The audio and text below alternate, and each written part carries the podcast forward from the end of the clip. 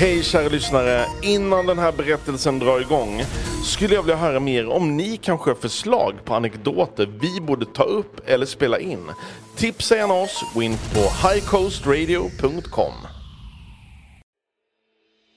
Det här är en berättelse av och med Elvy Söderström.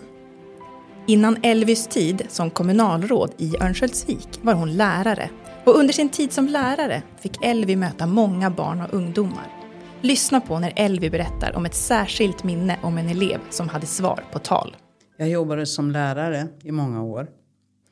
Och så hade jag en elev som, han var helt underbar. Han hade oturen, han hade fått en myrstack i byxorna.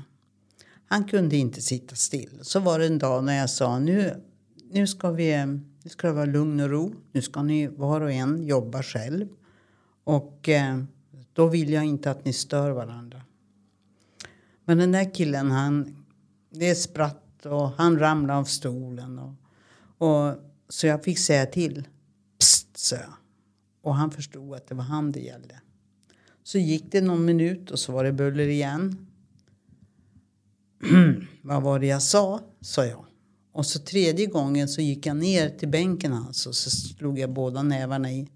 Inte så kraftigt och inte så högt. Så sa jag, nu är du tyst för nu har jag fått nog.